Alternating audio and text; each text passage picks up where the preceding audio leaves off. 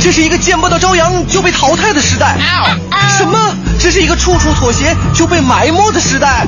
每一个天空都是新的，每一个早晨都是一盘好菜。麻辣新闻联播原创脱口秀，清新调侃互动，整蛊文娱点评。大明、黄欢，每天早晨七点到九点陪你在路上，快乐早点到，给你一个爱上堵车的理由。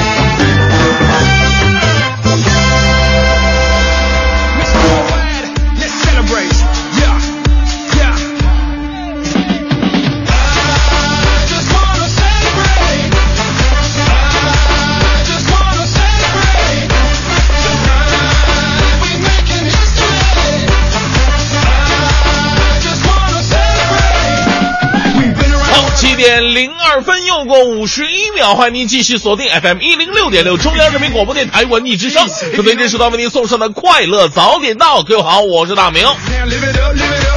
全新的一周又开始了啊！这个打好精气神，要过好每一天呐。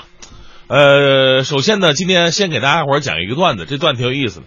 说有一个医生啊，这个从医的嘛，回乡过年。这村里边啊，对他就特别的崇拜，因为现在村里边能出来当医生的啊，白衣天使，这高看一眼。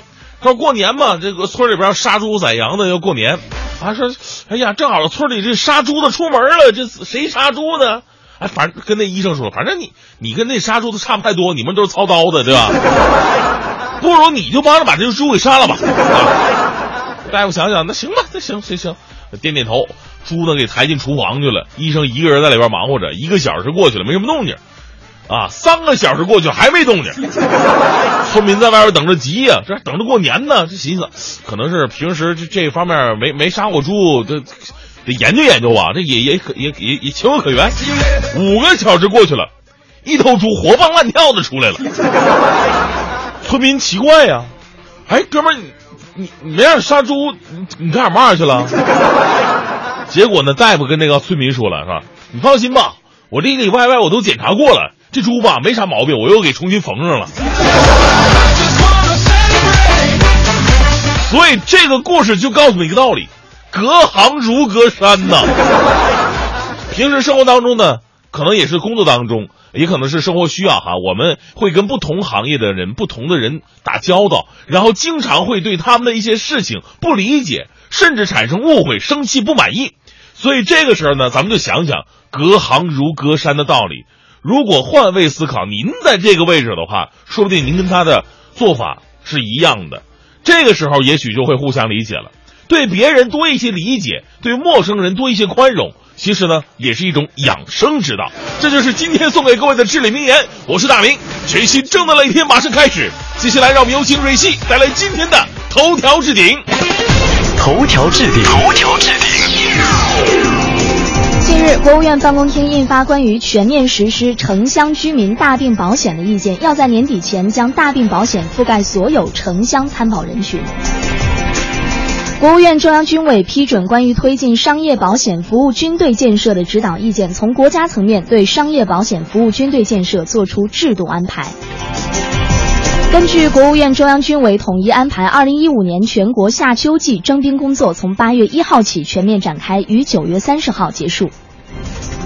昨天，因遭遇恐怖袭击英勇牺牲的我驻索马里大使馆警卫人员武警山东总队临沂支队上士张楠烈士遗体告别仪式在济南举行。昨天，教育部网站发布通知，提出北京在今年秋季将启动中小学教师资格考试改革试点。截至目前，三十一个省今年的考生高考加分情况均已公示。从各省市的方案及公示情况看，较好完成了高考加分，大幅减少严格控制的目标任务。中国铁路总公司表示，自七月一号暑运开始以来，铁路旅客的发送量持续高位运行，铁路暑运的旅客量已经超过了二点三亿人次。被外界称为跨太平洋伙伴关系协定最后谈判的十二国部长会议在夏威夷落下了帷幕，仍有部分条款没能达成一致，各国可能需要在八月底前重启谈判。昨晚在武汉进行的东亚杯首轮比赛中，韩国队凭借金城大和李宗浩的进球二比零击败中国队，中国男女足遭到了韩国男女足的双杀。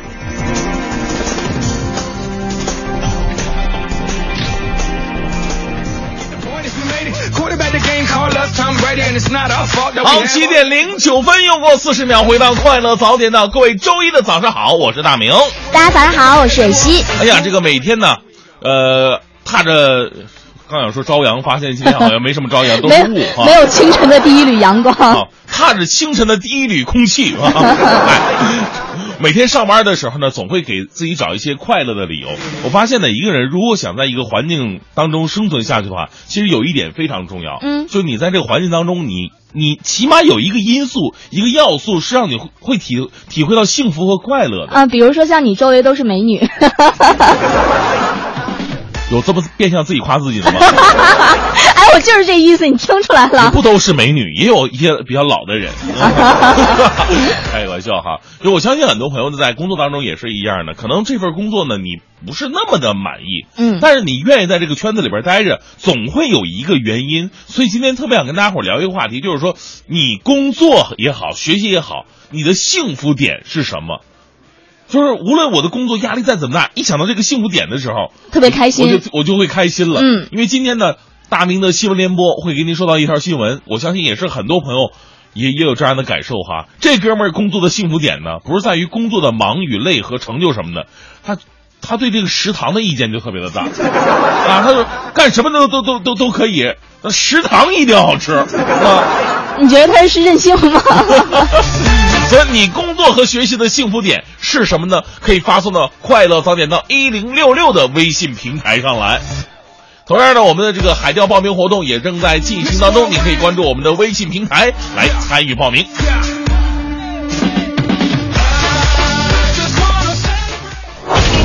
最个性的新闻解读，最霸气的时事评论，语不惊人死不休，尽在大明的新闻联播。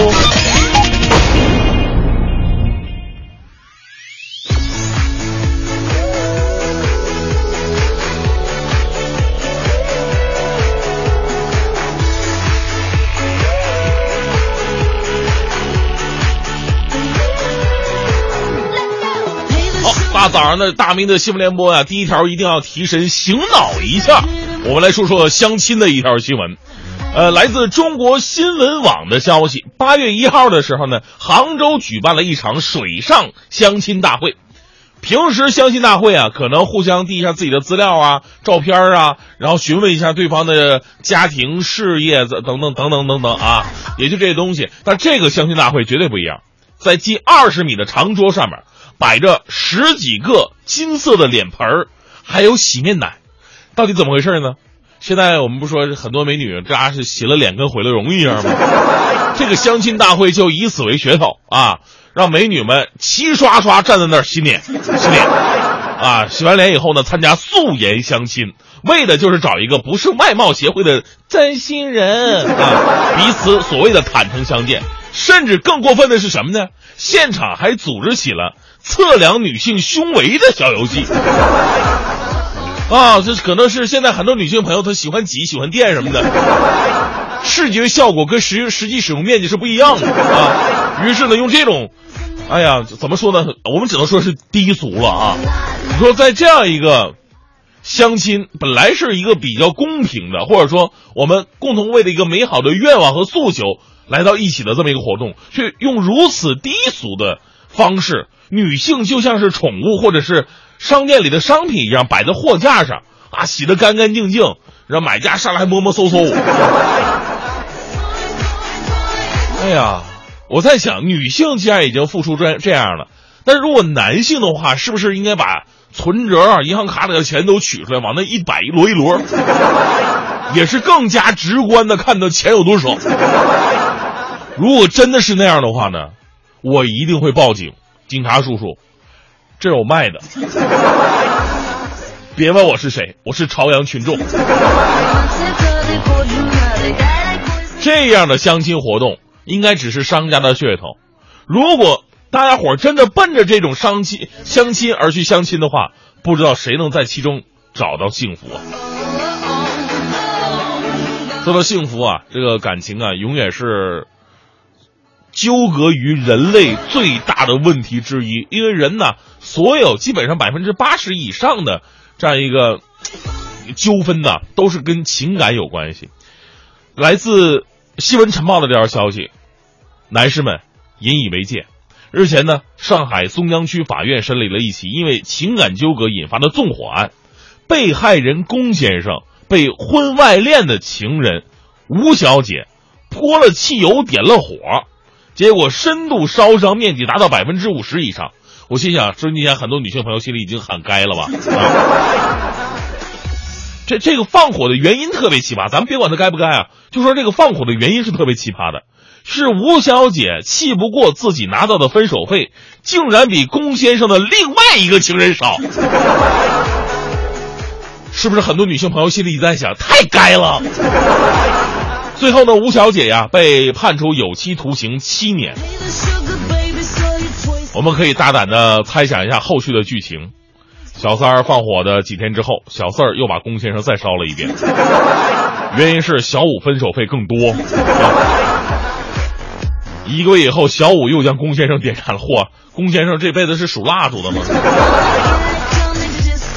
当爱情变成买卖，出现这种讨价还价、心态严重失衡的状况也是理所应当的。但是千不该万不该，人家是脚踏两只船，龚先生您到底有几只脚呢？今天呢，我们说的是你工作和学习当中的幸福点是什么？每个人的工作和学习当中都会遇到一些苦啊，或者说遇到一些不开心的东西。不过呢，当我们回想到这些幸福点的时候，一切阴霾都会云消雾散。比方说，今天这条新闻就可以提示一下各位了：吃货，对于吃货来说，学习和工作的幸福就是在于吃。如果吃的不好的话，那工作学习也就没什么意义了。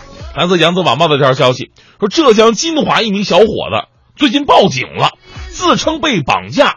这民警赶到才知道，哪是什么绑架呀？是小伙子呀，嫌他们公司食堂饭菜啊肉太少，而且不加辣椒，于是他想辞职。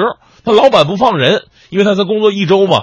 民警啊，就劝这个小伙子说：“你先学会吃苦。”那小伙子强调了这么一句话呀，让我感同身受啊，说什么苦都能吃，就是不能忍饭菜难吃。这就是有自尊的吃货。很多人呢，啊，出来工作都形容工作为混口饭吃，所以说饭不好吃的话，我们还混什么劲儿呢？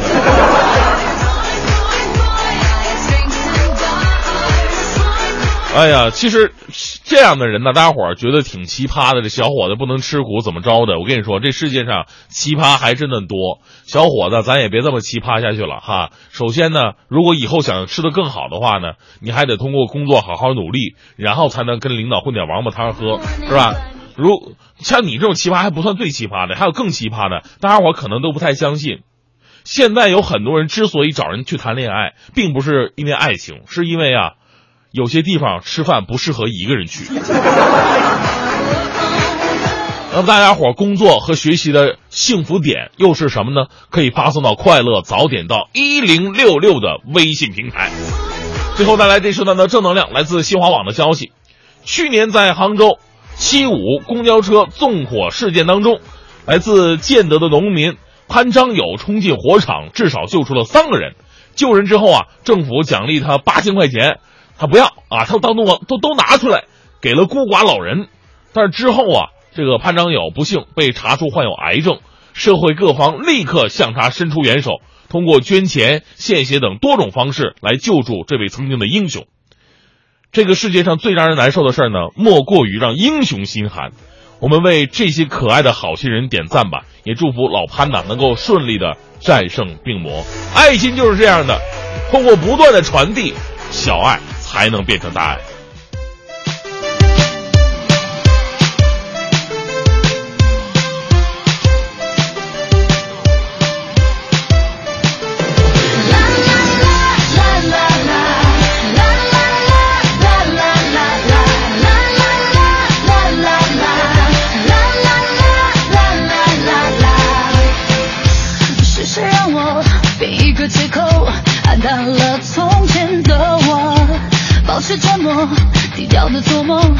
出不死一片空。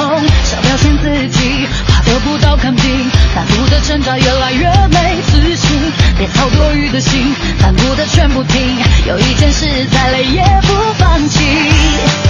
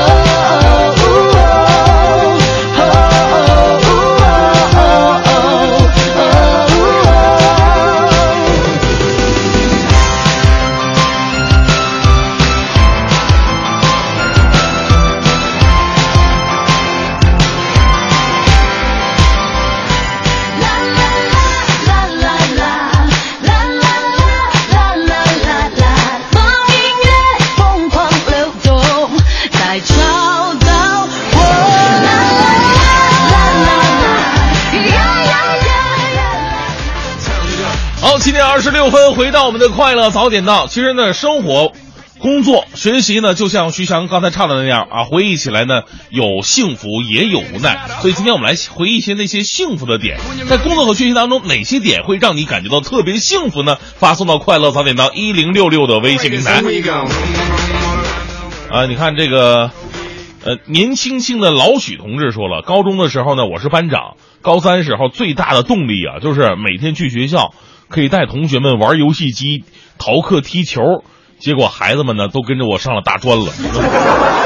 既然不爱学呢，就别强求，学习又不止文化课，对吧？这个心态太好了。你是怎么当这班长的？我看到这个阿言他说哈，早上起不来的时候听节目，然后想到你们五点多就醒了，我就有动力了。不是，其实我们四点多就醒了。其实我们一直没睡过。好，那各位的这种幸福点，或者说这你的动力是什么呢？可以发送到快乐早点到一零六六的微信平台。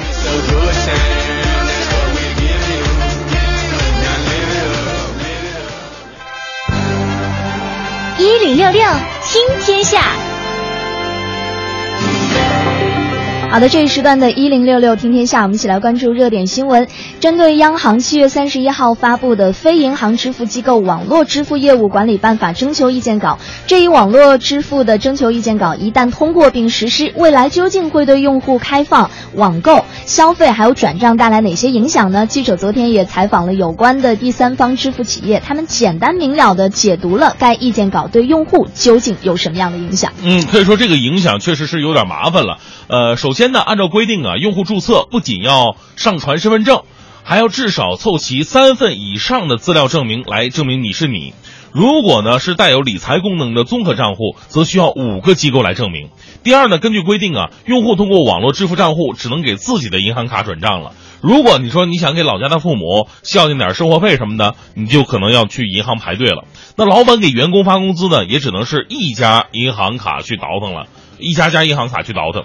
然后呢，这个第三呢，就是呃，买单价如果超过两百块钱的东西，以后呢可能不能用快捷支付了，第一次必须要用银行的网银验证。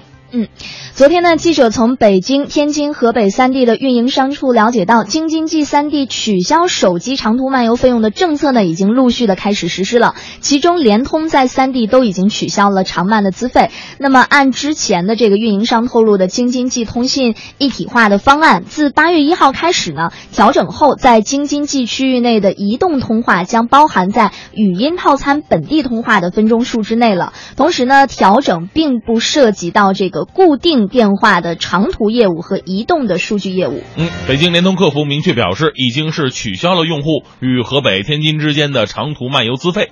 北京移动客服则表示啊，正积极推进取消三 D 手机漫游长途资费的各项准备工作，待相关政策发布之后，将会全面落实。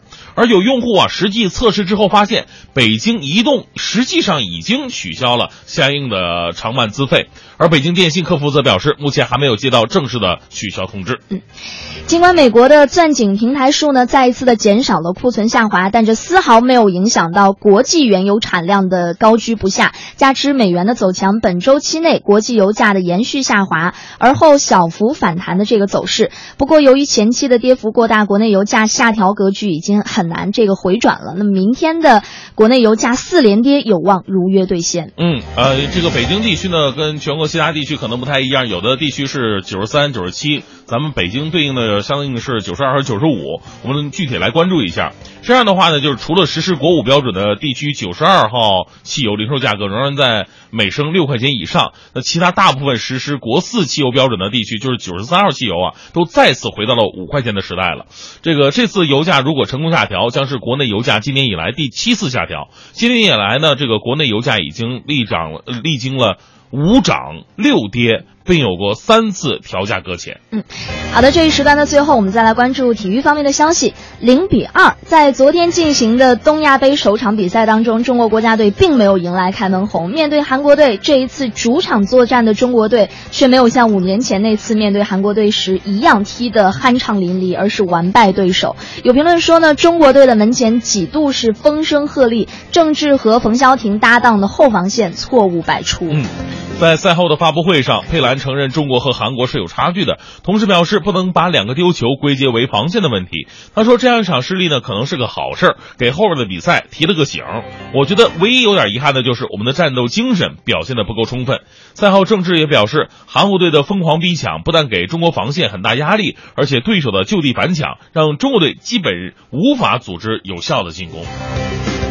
好，正在为您直播的是快乐早点到。咱们今天伙儿大家伙聊的这个话题啊，说的是你工作和学习当中你的幸福点是什么？可能的工作和学习特别的无聊，但是一旦想到这个幸福点的时候，你就觉得充满了动力。您可以发送到快乐早点到一零六六的微信平台。呃，我叫红领巾，说了说大明叔叔啊，蕊希姐姐你们好，我是一名中学生，我的幸福点就是啊，这个还有还有六个月就放假了。啊，什么意思？反正我看着他这一段，我就觉得他就是一直在放假啊，他就是是吧？可能作为学生，他就奔着寒暑假呀，或者说这个国庆、春节的这种长假，他觉得放假是他的幸福点。是，我觉得是挺幸福的。现在回想起来，你想学生时代有那么多假期，我还偏偏不是这样的。我上学那时候不愿意放假呀，我不愿意放假，因为放假你一个人在家，你也干不了什么呀。那时候家长就是上上上上上班都比较忙，不是你你，我觉得你是就是一旦放假了，你就见不到隔壁班漂亮的女同学。哎呀，其实我们班的女同学也不错。呃，我我喜欢上学是因为，呃，跟班里男生关系都特别好。然后呢，我们经常每天中午固定的会踢球。就算有的时候我们抢不到场地，我们男生也会齐刷刷的站成一排，在场地边上。那时候都土操场嘛，嗯，迎着大风，吃着那个土，然后看着正在踢比赛的班级踢比赛。我觉得那时候真的特别的有意思。嗯，所以一放假就没劲了，是吧？是啊，所以说每天上学，我最大的动力也是，哎呀，中午能踢场球，特别的好。然后吃吃沙子。啊，对。现在不行，现在这长得就跟球一样，根本踢不了。你看到这个杨雪，她也是说，她说我们单位最吸引人的就是我的，就是我每一年都有寒暑假各放一个月。她说就为了这个，什么事儿我都能忍。哎呀，她应该是教师吧？可能是，嗯，特别爽。啊，这个哼哈咳嗽喘说了，我在军工企业工作，看到了祖国的军工实力越来越强大，那种自豪感油然而生。虽然说工作很累吧，但看报道啊。呃，各种新型的武器装备投入使用，想一想，这其中就有可能我的一份微薄之力。这时候我就特别特别特别的开心。嗯，这个幸福感就是来源于工作中的那种成就嘛，是吧？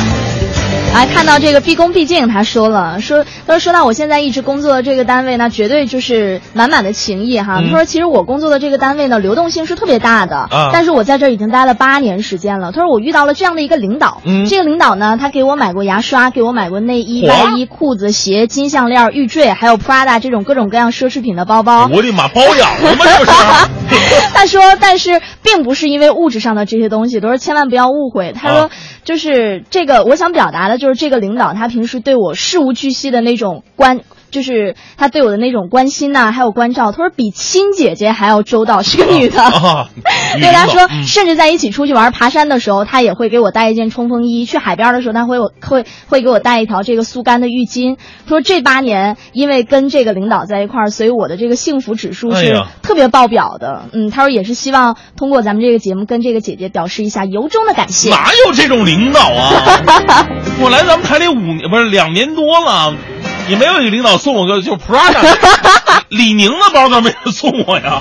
我觉得这个就是当当一家人来处了，啊可能就特别投脾气吧。那可能是私企吧，跟咱们这种单位吧，事业单位可能效益确实不太一样了。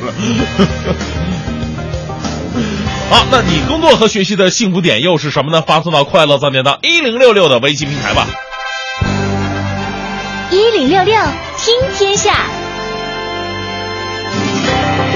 这一时段的“一零六六听天下”，我们一起来关注发生在北京城的事儿。昨天，神州专车平台在北京地区推出的“金色星期天”免费接送机活动被叫停了，这已经是本周交通部门第二次约谈专车企业。是的，市交通委运输管理部门呐，这个联合约谈深州专车平台北京地区负责人，指出其在北京市行政区域内使用租赁车辆配备驾驶员从事的经营活动，以及承租人将租赁车辆转租的这个行为啊，是违反了相关规定的。参加约谈的交通公安部门负责人明确指出，深州专车平台在北京地区推出的。金色星期天免费接送机活动应该立即停止，神州专车平台要采取相应的措施，妥善处理有关事宜。我们再来关注这样的一条消息，很多人呢都喜欢用这个珍稀花蜜来泡水喝，但是最近呢，这个网上一则称金银花蜜等八种蜂蜜根本不存在的消息，让不少网友大呼上当。虽然记者呢走访了多家超市，并未找到金银花蜂蜜的这个身影，但在网购平台上，该类产品则备受欢迎。对此，专家就证实了金银花的花蜜呢采集难度比较大，所以很难形成这个商品蜜。嗯，近日啊，这个微博上热传一条信息，就说了说注意这八种蜂蜜啊根本是不存在的，看到了以后千万别买。微博内容介绍了包括金银花蜂蜜在内的八种花类蜂蜜，并称市场上出现的所谓的金银花蜜啊，是用含苞的金银花花蕾在高浓度蜜当中浸泡而成的。虽然说也有也含有这个花的精华吧，但是跟这个蜜蜂直接采的蜜啊，它不是一个概念。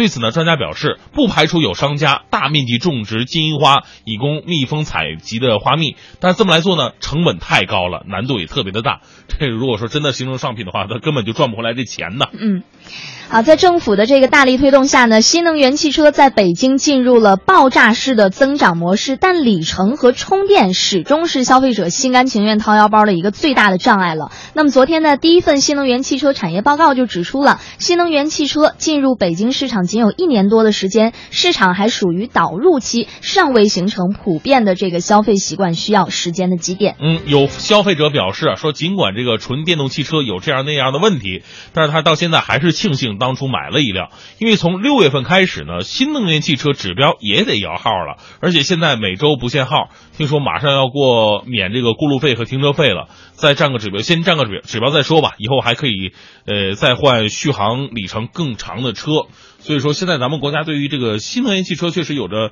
非常好的一些政策，嗯大家伙儿可以考虑一下哈。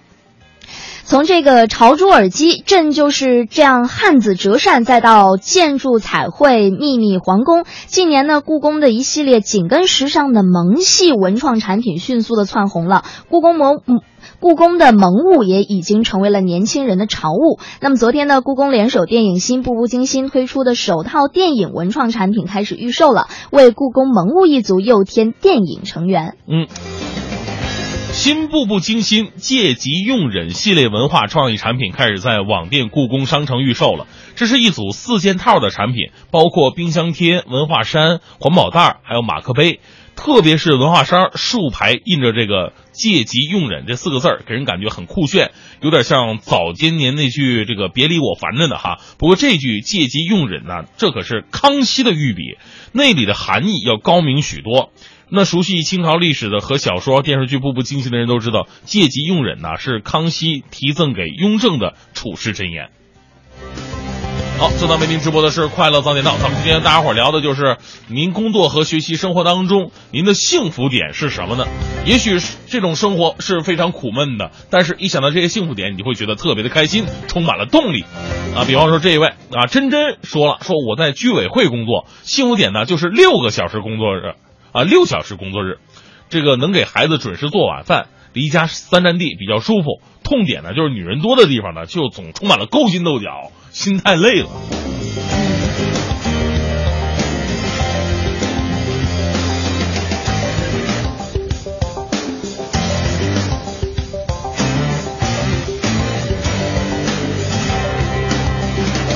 还有看到这个言，他说了哈，说我最幸福的事儿呢，就是每天拖着这个疲惫的身体，在回家的路上，一想到能回家见到我的马小马，什么烦恼就没有了。应该是说的是自己的孩子吧？嗯，我看到好几位朋友都是说的哈，就每一天工作很累，但是想到自己的宝贝儿在家等着自己，然后就觉得这些所有的疲惫都烟消云散了。嗯，我们再来关注一下力真者说，告诉我们一个路况消息啊，说这个五环西红门南桥有翻车事故。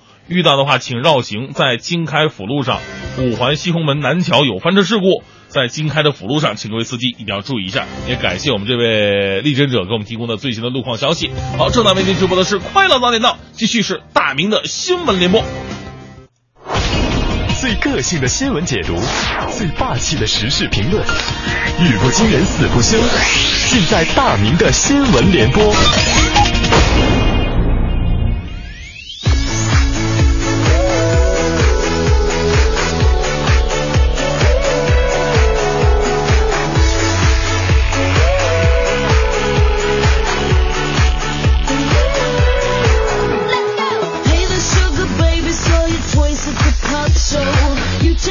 好，八点十分，回到我们今天的大明的新闻联播。首先来关注最近大家伙都非常关注的关于我们网络支付办法的一个改革的意见。呃，来自北京青年报的消息，央行啊在七月三十一号发布了《非银行支付机构网络支付业务管理办法》征求意见稿。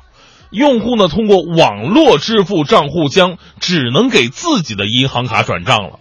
另外呢，银行的跨行转账。一般呢要收取一定的手续费，这意味着什么呢？这意味着通过支付宝免费转账的午餐可能没了，啊！很多网友啊看了这条新闻表示无法接受啊！你说好好的支付宝招谁惹谁了呢？啊，大家伙啊，这个首先呢，我说两点哈。第一点呢，首先要理解现在我们关于网络方面的一些不确定性的一些管理，因为。我们无论是支付宝也好，还是其他的网络支付手段，经常会出现一些比较大的漏洞，让某些黑客或者不法分子所抓到。银行卡也有，但相对支付宝啊、微信支付啊，还是安全一点。所以通过这种管理，慢慢不断向前摸索，因为前进总是螺旋性的嘛，有前进也得稍微退几步，然后再往前进，对吧？这样的话呢，可能在未来的某一天，我们支付方式会更加的方便，但是也会更加的安全。其实对于支付来讲，安全永远是第一位的。第二啊，各位看官，请您看好，这是征求意见稿，顾名思义，这是这是在征求意见，不是确定的，好吗？在定稿之前，大家伙都可以勇敢的提出自己的意见。所以最后，我给大家说点有用的。请于八月二十八号之前，通过电子邮件或者信函的方式，把你的意见、你那悲天悯人的情怀、关于网络支付的爱，反馈给中国人民银行。电子邮件是 paymentcard at b，算了，反正我这么说大家也听不懂，直接在网上找中国人民银行的电子邮件地址就可以了。通讯地址呢是北京市西城区城方街三十二号中国人民银行支付结算司，联系人左宇峰，邮政编码幺零零八零零。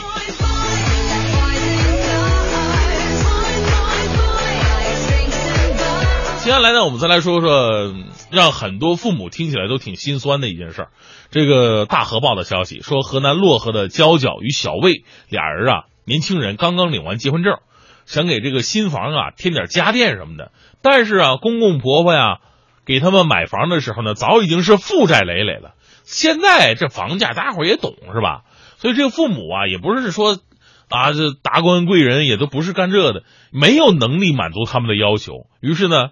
这个儿媳妇儿娇娇就在朋友圈里边抱怨，你说你朋友圈抱怨就抱怨吧，你还你还你问题是你跟公公婆婆都是好友是吧？人家直接能看你朋友圈的，看了以后特别的生气，气到什么地步了呢？拒绝儿媳妇儿娇娇过门，儿子小魏啊也因为不体谅父母难处，被父母直接告上了法庭。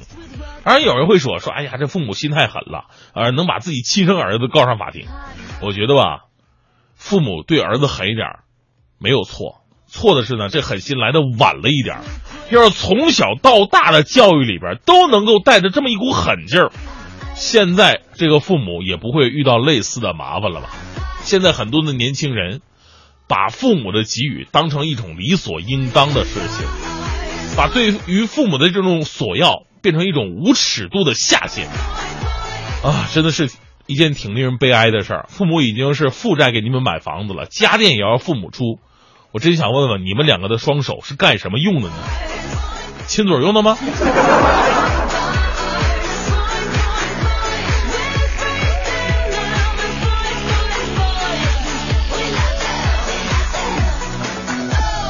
好吧，我继续来认识一位顽皮的熊孩子。这个重庆商报的消息，近日啊，一份熊孩子的保证书。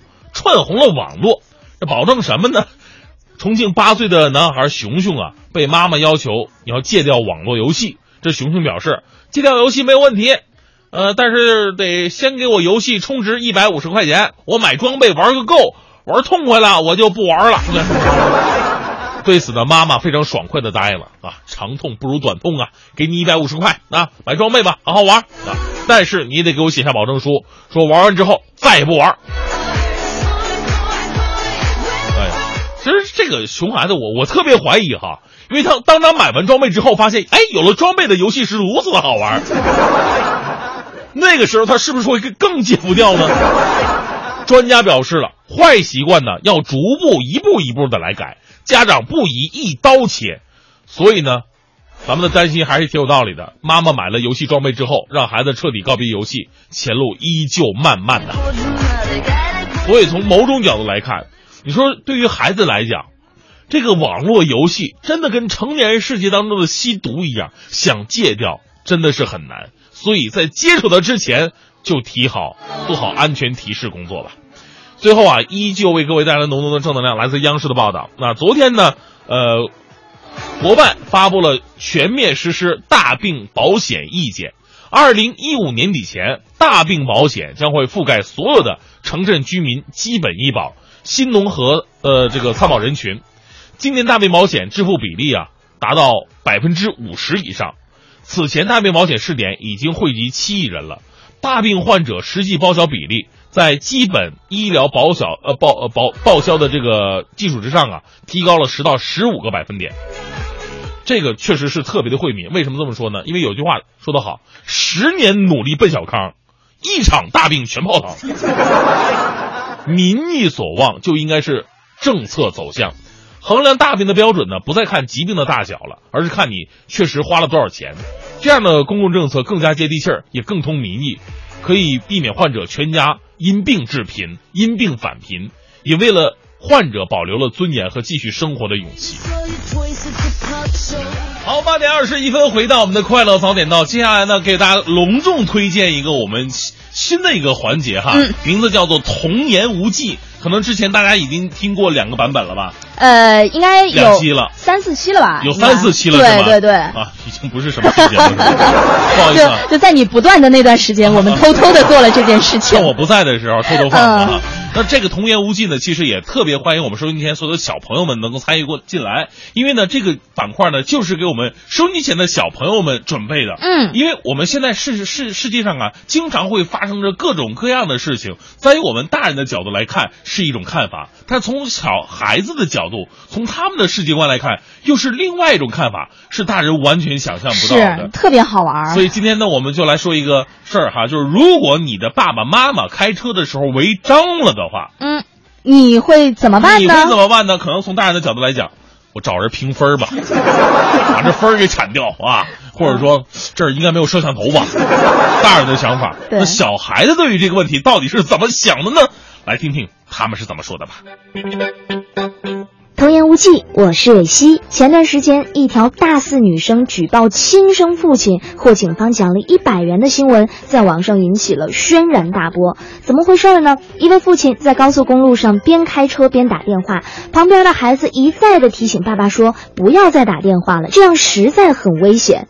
可是父亲却始终不听劝阻，于是这孩子没辙了，最后就选择了报警。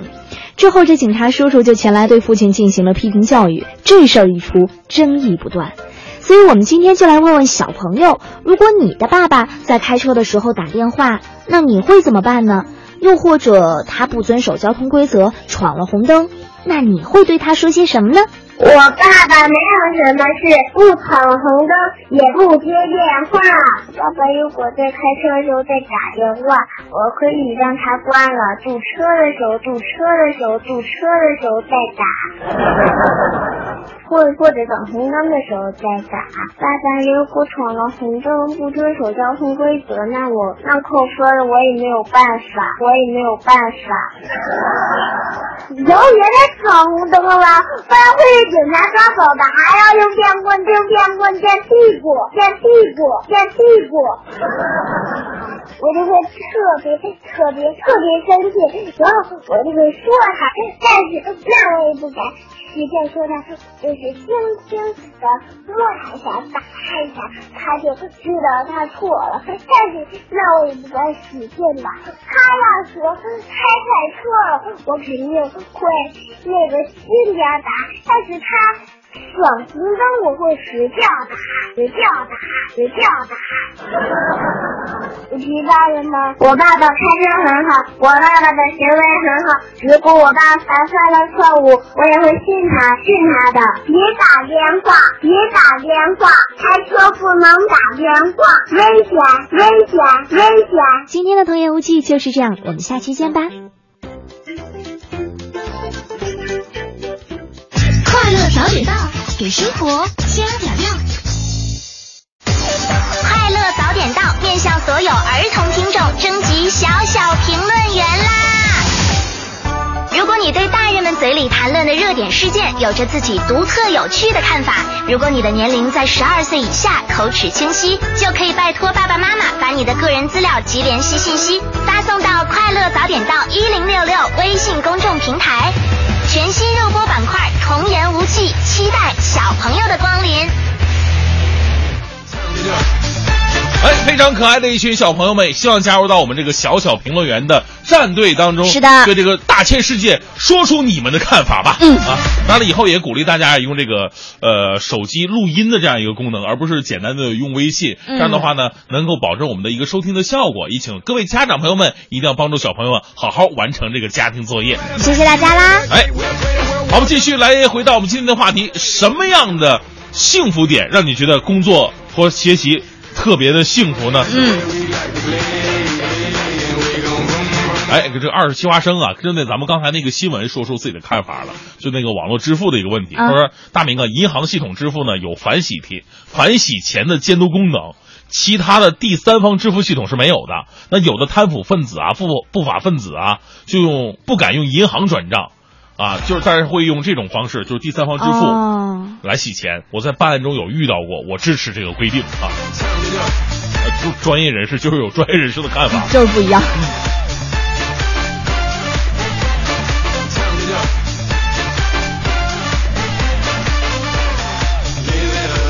看一下这个寂寞梧桐啊说了，说这个高中的时候啊，都是些不承认是自己自己是孩子的孩子，净做些自认为成熟，但是总是充满孩子气的事儿，啊，一群小伙伴逃课去吃冷饮，暴雨啊是冒着雨去看火车，晚上不回宿舍去打游戏。那时候的幸福是没心没肺的友情。大学的时候呢，都是青春正好的小青年儿，跟同学们在操场上不知疲倦，在酒吧里边不醉不归，跟帮兄弟追女朋友爆笑百出。那时候的幸福是永不消逝的激情。而在工作了，站在青春的尾巴上啊，却退却了激情与疯狂，多了责任与理性啊。收音机前，您的这个幸福点是什么呢？可以发送到“快乐早点到一零六六”的微信平台。一零六六听天下，这一时段的“一零六六听天下”，我们一起来关注国际情况。今年七月。菲亚特克莱斯勒汽车公司被迫召回一百多万辆汽车，这些汽车的音响系统由哈曼国际工业集团提供。美国公路交通安全管理局宣布，已要求哈曼国际提供该公司其他可能易受黑客攻击的音响系统的相关信息。嗯，这也是历史上首首次因为汽车音响系统受到网络安全威胁而采取的召回行动。网站显示呢，使用了其音响系统的汽车品牌非常众多，而且都是大牌，包括宝马、斯巴鲁、奔驰以及，呃，菲亚特克莱斯勒等等。对该公司的调查呢，于今年七月二十九号启动，但是公司没有立即对此事发表任何评论。我们再来关注这样的一条消息：据国外某科技博客的报道，中国手机维修公司周六晚间发布了三张苹果新 iPhone 总成照片，那么也就是 iPhone 6s 的显示装备的总成。那么消息人士称呢，这款新机疑似有 Force Touch 的技术。之前也有传闻称 iPhone 6s 不会采用这项技术，因为这会使它的机身变得太厚。但是呢，这些照片无法证实 iPhone 6s 将会配备传闻中所言的 Force Touch 触控功能。但呢，可以看出的是，iPhone 6s 在设计上与 iPhone 6略有不同。是的，这个很多果粉呢，就是从这个六出来之后呢，其实已经关注下一代了。嗯，不知道下一代的手机造型会是什么样的。那另一科技博客呢，网站也曝光了几张，据称是来自富士康老员工的 iPhone 六呃 iPhone 六 S 原型产品的谍照。那照片呢没有显示开机状态，看不出 iPhone 六 S 与当前的 iPhone 六有任何差别。呃，该消息说，这 iPhone 六 S 呢厚度为七点一毫米，比六点九毫米的 iPhone 六呢厚了零点二毫米。其实对于消费者的体验感来说，你手机并不是越薄越好，它只是追求一个数据而已。是拿到手里的感觉呢，如果太薄的话，反而不太好拿。其实这个跟手的大小也有关系。是啊 像你们这种就是男士的大厚手掌，对 对啊你就掐着那个东西吧，特就特别把它担心把它捏捏断一样。放在兜里呢，也确确实实，它薄的话呢，它容易折了。容易弯。呃，iPhone 六包括尤其是六 Plus 啊，嗯就有就因为容易弯这一点，就饱受诟病。嗯我现在很多朋友都有这样的一个感受，所以手机啊未必是追求极致，那相反，它实用才是最好的。是，好的，我们再来关注这个西班牙媒体的消息哈。为了祝贺经纪人门德斯的大婚，C 罗送出了一份超级大礼，他购买了一座希腊小岛送给了自己的经纪人。让人震惊的是呢，这座小岛的市场价值至少有三百万欧元。这就是为什么大家伙都想跟土豪做朋友的道理。你过生日的时候，土豪送的礼品可能非常的土豪。据悉呢，婚礼将会在本周末举行，一会一共会邀请四百多名宾客，而 C 罗呢就是其中之一。这个葡萄牙球星还会担任伴郎。另外呢，佩佩，呃。科恩特朗、G 罗等人呢也会出席婚礼。有意思的是什么呢？说这个门德斯夫妇啊，在此之前已经做过一个决定了，就是说本次婚礼呢，他们知道会收到很多的礼物，他们会决定把这些礼物全部捐给一家慈善组织。但是不知道这个他们看到 C 罗所送出去的这份大礼之后，会不会后悔当初做的这个决定？没有办法，说出去的话泼出去的水。好的，最后我们再来看这个体育方面的消息。昨天进行的2015年喀山游泳世锦赛中，嗯男子400米自由泳决赛，卫冕冠军中国名将孙杨以三分四十二秒五八的成绩夺冠，实现该项目的两连冠。英国选手这个詹姆斯古伊以三分四十三秒七五获得了亚军，加拿大名将科克伦以这个三分四十四秒五九获得了季军。啊，是比赛呢是非常有悬念的。出发之后呢，孙杨依旧按照自己的节奏来游。那前五十米转身的时候呢，是排在第三位，而詹姆斯古伊呢是游在最前面。到了一百米的时候，孙杨已经追到第二了，紧紧跟住古一。那两个人的争夺非常的激烈。不过最后一百米，孙杨也是全力冲刺，发挥自己的优势，实现了反超，并靠强有力的加速，最终是以三分四十二秒五八的成绩夺得冠军，成功卫冕。在这里，我们也祝贺孙杨。好，正在为您直播的是《快乐早点到》。今天呢，我们聊的是您工作和学习的幸福点是什么呢？在枯燥的生活当中，一想到这些事情，你就会觉得充满了动力。可以发送到“快乐早点到”一零六六的微信平台。早点到，给生活加点料。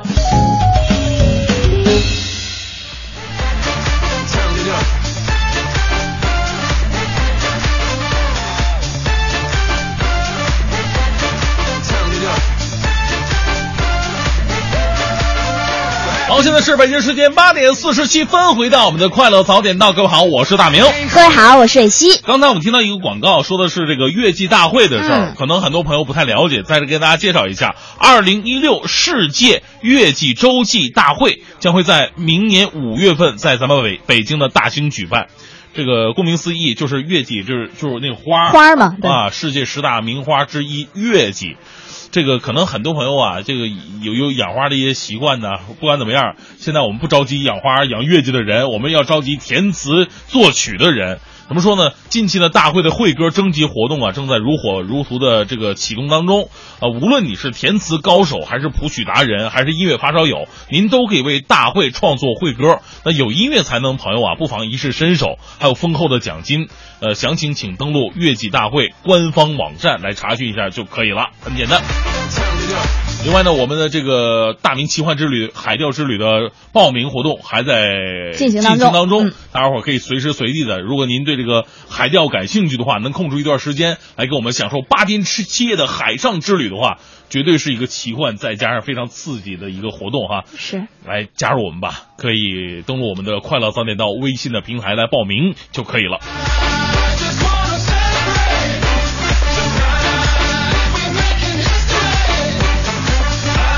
今天呢，我们说的是学习和生活当中的幸福点点是什么？呃，很多朋友，我们来总结一下吧，看看。这个三言开泰说了，说这个通过自己工作挣的钱买房子、车子，得之坦然，花之淡然，这就是我的幸福我刚刚一直在想，为什么是花之淡然？啊！就嗯，哦我觉得花钱的时候，反正 能还能淡然吗？疼啊，心疼啊！我刚刚看到一挺有意思的，这啊个绯色他说说上班的幸福点就只剩下收短信了。啊就我收到那种说你某行的那个银行卡尾号是幺幺幺幺，收到代发工资多少多少钱，说这种时候就最幸福了。哎呀，就是以前上学的时候呢，我刚才说了，男生呢是体育活动，嗯啊，可能大家伙儿凑齐了，然后可以干一样共同的事情。我发现很多女生不一样，很多讨论八，卦是吗？一个是讨论八卦，还有一个就是收、收信。收收信情书啊？不是你，你这个年代跟我们那年代不一样，我们那个年代特别讲究什么笔友啊笔友就在杂志上或者在哪儿认识一个人，然后完全不认识，干通干干就干写信，就跟对方，然后来回的是就扯没用的，反正就 啊，我明白，就就闲的没事练练文笔是你吗们？这个年代应该是没有了吧？很少，我我知道有这东西，但是很少，就我反正是没写过。哎，我们那时候真的很多女生就干这个事儿啊，嗯哎，呀，这这就完全是一种精神上的寄托，都不认识是吗？根本就不认识笔友纯笔友纯笔友，特别纯洁。所以说我们那个年代 精神还是非常高尚的。哦，我刚才看到这个，抬头看啊，不对，我我不能念他的名字啊，因为他他他说的内容，他说那个我我最幸福的事儿就是我早上起晚了，然后到了单位发现领导没在。领导更晚，幸福感一下爆棚了。嗯，呃，布丁妈妈说了，说我最幸福的事儿啊，就是跟老公在同一个公司，每天开心上班，开心下班。今天是老公生日，祝他生日快乐。嗯，哎呀，这怎么好是办公室恋情。你说是，如果老公老婆吧，在一个办一个公司，其实有点别扭，你知道为什么吗？为什么呀？因为工作起来吧，它很麻烦，嗯，尤其是工作有对接的那那啊那啊啊啊，对对对，是吧？你说对方做的不好，你说还是不说？对，说也不是，不说也不是。然后这个活儿明明是交给媳妇儿干的，但是媳妇儿就不干，说：“ 哎，你给我做完了，你做不做？” 然后回家就得吵吵。老公很痛苦啊！你说在单位，嗯以前是在单位听领导话，在家听媳妇儿话，现在可倒好，在单位一边听领导话，一边还得听媳妇儿话。所以女人很幸福嘛，到哪都是当老大。好，现在是北京时间八点五十一分啊，这个今天呢，咱们的节目啊就要告一段落了，还再次感谢各位的收听。嗯其实呢，我们这个快乐早点到啊，到现在为止已经开播了，应该马上快三年了吧，三年了。就是我我们的这个平台是不断的开放，不断的开放。除了在广播当中，呃，您可以登录我们的微信平台“快乐早点到 A 零六六”，每天给大家推送一些实用的信息，嗯包括现在主持人的一些动态，我们的一些活动、一些奖品都在这里面。另外，我们的中国广播的 app 软件开通之后，三到五分钟就可以回听节目了。就我这个节目之后啊，后面的节目都不用听了，就可以再回听我们的节目。对，你要没听够再听一遍，这特别保爽。保不一会杀了我们。不管怎么样啊，跟我们的主持人联系更加紧密了，也希望我们的节目带给您快乐，也带给您一些实惠。好，那我们今天的节目最后，我们将会为您播放为纪念抗战胜利七十周年，文艺之声特别制作的专题节目《难忘的抗战声音·抗战家书篇》。今天为您播出的是第六集：周平民、周建民兄弟北上，共赴国难。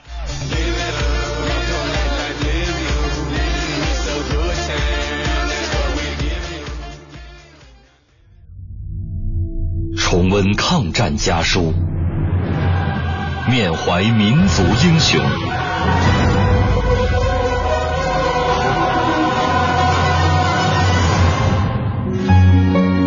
纪念中国人民抗日战争暨世界反法西斯战争胜利七十周年，文艺之声特别节目《难忘的抗战声音》家书篇。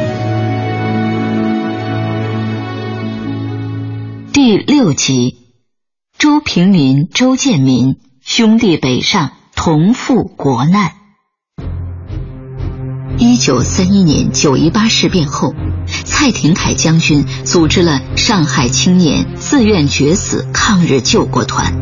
二十九岁的共产党员周平民带领十八岁的弟弟周建民报名参加。一九三二年八月，兄弟二人随蒙边骑兵队奔赴热河省开鲁县抗日前线，在途经赤峰时，周平民、周建民给父母写下家书一封，分析国家面临的危难，禀告兄弟二人状况。父母亲大人西下，进禀者南平民，前由河北省密云县随程长奎司令出古北口，与南建民相晤。使建民病虽已愈念日，然身体甚瘦弱。幸途中有大车可坐，且每日行路甚少，至多者日行五六十里，寻常仅行二三十里。且行三四日，休息一二日，故尚不敢疲劳。南平民任第一科上尉科长，南建民任宣传员，均非作战职务，故将来即到前方，已绝无任何危险，其大人不必挂虑也。热河边境已失去一大块地，中国前途极为危险。于是融到一定驻地时，再行禀告。专诉敬请，福安即阖家君好。谁不想承欢于老人膝下？谁不想骨肉亲人团聚？日寇肆虐东北失地，国难当头，匹夫有责。像大多数热血青年一样，周平民、周建民兄弟辞别双亲，一起踏上抗日的战场。